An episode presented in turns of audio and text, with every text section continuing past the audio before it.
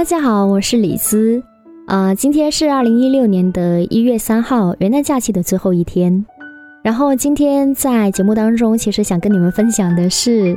我对于二零一五年的一篇总结。好像这一个点有点尴尬哈。一般关于二零一五年的总结的话呢，好像都是在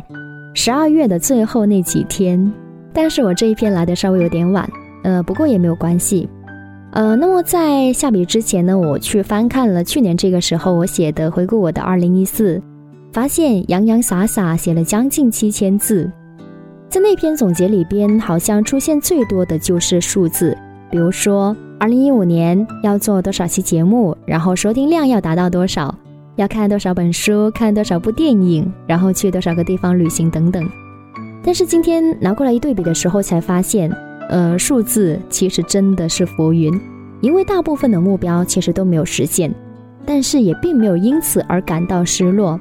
因为除了这些数字有关的目标之外呢，我发现当时给自己写下的几个关键词呢，在二零一五年基本上都实现了，所以这个让我倒是觉得有点意外哈。啊，那么接下来呢，我可能会是以一个月份为节点，然后简单梳理一下自己的二零一五。那么在二零一五年三月份的时候呢，呃，过完年从老家回到广州之后，大概花了一个星期，找到第二份工作，然后是换岗换行业，所以对我来说是非常大的一个挑战。那么因此呢，二零一五年会变得非常的忙碌，经常会加班加点。而四月份的时候呢，我发现自己哈开始格外的关心周围的生活。那么也许呢是新的环境给了我一些启发。我特别钟爱的是上下班路上，在烈士陵园西路那一排排的木棉树，它们春天就会开花，然后夏天长叶，秋天的时候叶子变黄，那么到了冬天就开始凋落。所以，二零一五年我手机里边装的最多的照片，竟然就是木棉树。嗯，我经常会在中午的时候呢，我会跑到那边去看，尤其在秋天的时候呢，真的真的很美，不管是。晴朗的秋天，还是说下着秋雨的天气里边，跑去那条路去看的时候呢，你真的会被它的美所震慑到。然后在七月份的时候呢，我就开始开始自学画画，可能是受了一本书的影响，那本书叫《人生永远没有太晚的开始》。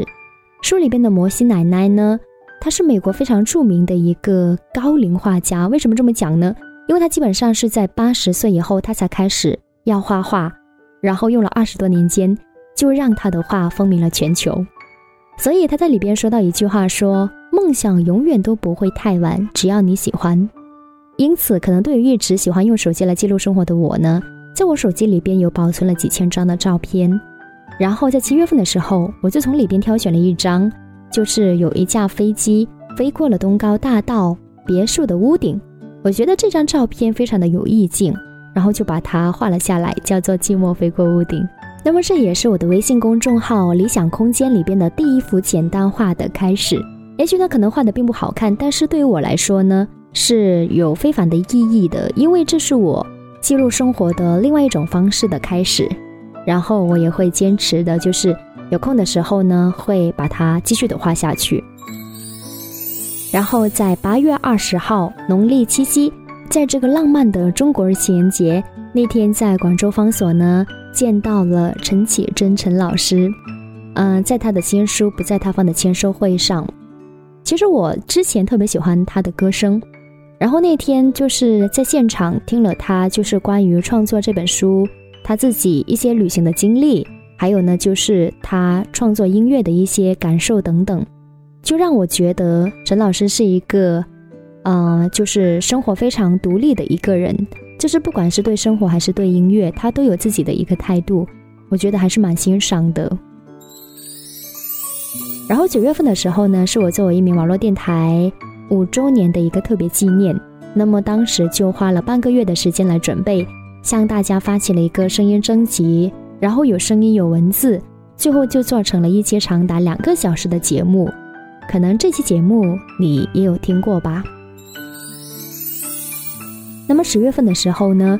呃，不管是对萤火虫还是对我自己来说的话呢，都是非常特别的一个月份，因为十月份呢是萤火虫网络电台十一周年的台庆，然后台长就自费做了一张纪念的 CD，叫《听见温暖的声音》，然后里边收录了来自萤火虫网络电台的主播跟听友的十五个有温度的故事。而我写的那一篇呢，叫做《你若不离，我便不弃》。呃，主要记录的是我自己从喜欢电台到成为一名网络电台主播的一个故事。那么这也算是真正意义上人生的第一张 CD。那么十月份的时候呢，也是独家记忆开播两周年的特别纪念。那么当时呢，做了一期特别节目，以及是在微信公众号上也发表了一篇纪念性的文章，叫《独家记忆从二零一三开播到现在》。那么文章里边就详细的记录了从二零一三年的十月到二零一五年的十月。两年间，独家记忆所做过的所有歌手的节目列表。而十一月的二十六号，也就是感恩节第二天呢，在中央车站见到了曹芳。说到曹芳的话呢，我听过他那一首《遇见我》，呃，没有想到的是，那天听完他长达两个小时的音乐会之后呢，对于他的音乐，我会是那么的喜爱，以至于后来在画画的时候会听，在看书的时候会听，甚至呢。可能，嗯，就是空下来，然后没有什么事情做的时候呢，也会喜欢听曹芳的音乐。嗯，我觉得曹芳跟陈绮贞一样，都是很用心来记录生活的人。而且呢，你会发现在他们的身上呢，会有一些共同点，比如说他们都有着一颗敏感而且是细腻的心，所以呢，他们创作出来的一些作品才能够引起我们的共鸣。然后十二月份的时候呢，对我来说还是非常重要的一个月份，因为十二月份的时候呢，我实现了人生第一次出国门，然后第一次搭飞机去到了泰国清迈。那么关于泰国之旅三天三夜的一些故事跟分享的话呢，在昨天开始我已经在微信公众号上会跟大家就是有分享到，大概可能写了嗯有六篇的文章吧，然后也有一些图片。那么，如果你喜欢的话呢，可以来关注理想空间二零一四，理想空间四个汉字的全拼音，然后再加上数字二零一四。所以，可能回顾二零一五年，对于我自己而言呢，是很不错的经历，也是精彩。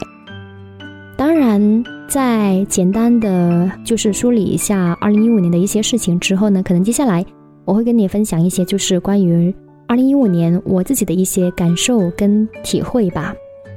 那么，二零一五年的话呢，如果是从数字上看的话，做节目，呃，总共做了七十五期，呃，其实不是特别多。相对二零一四年的话呢，少了二十多期。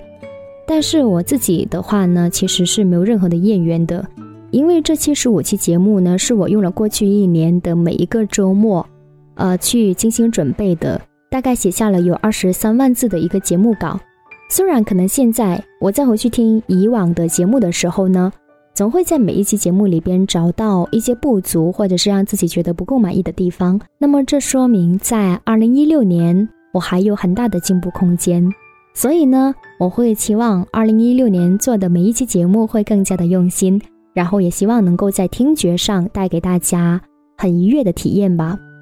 那么，二零一五年除了是做节目以外呢，其实我还在开始尝试打理自己的微信公众号“理想空间”，然后大概用半年时间，可能写有八十多篇的文章。但是我现在就是看起来的话呢，其实如果从那个数字上来讲的话呢，呃，打理的并不成功，而且呢，发现里边设置的栏目有点多，呃，比如说有李子的故事啦，然后以后有听友的故事。还有跟你说晚安，在路上简单化，还有活动征集、独家记忆等等，呃，所以可能在你们看来有点是摸不着头脑，但是对我自己而言的话呢，其实这是我就是很用心去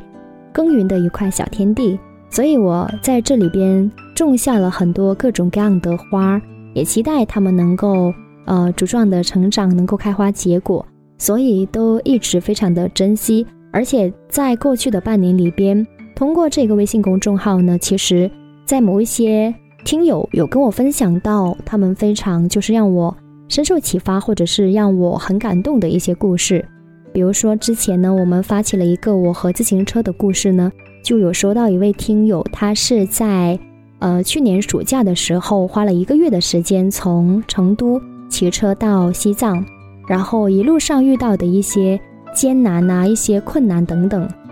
我相信这样的故事呢，是给大家是有带来启发的。然后呢，也印象很深刻的是，有一位六零后的听友雪姨呢，她有给我投了一篇稿，就是关于她他们这一代人六零后的青春故事是如何的自强不息，然后如何就是在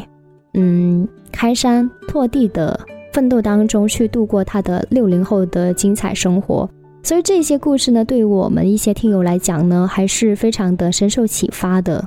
所以在二零一五年，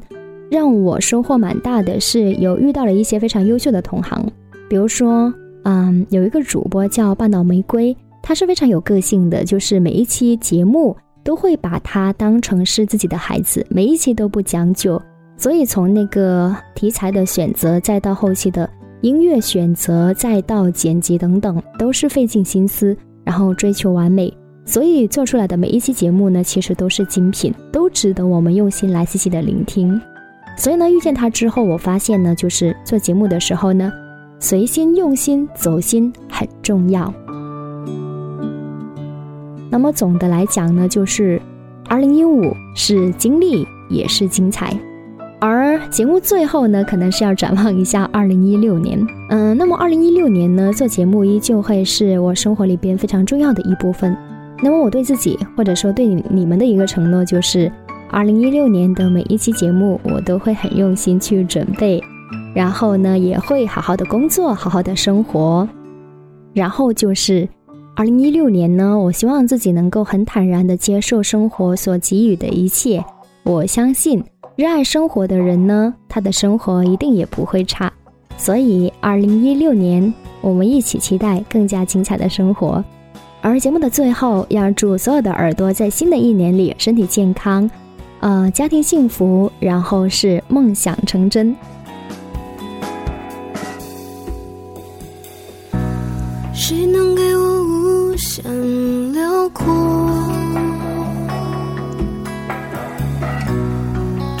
天空空空如我，告别异乡孤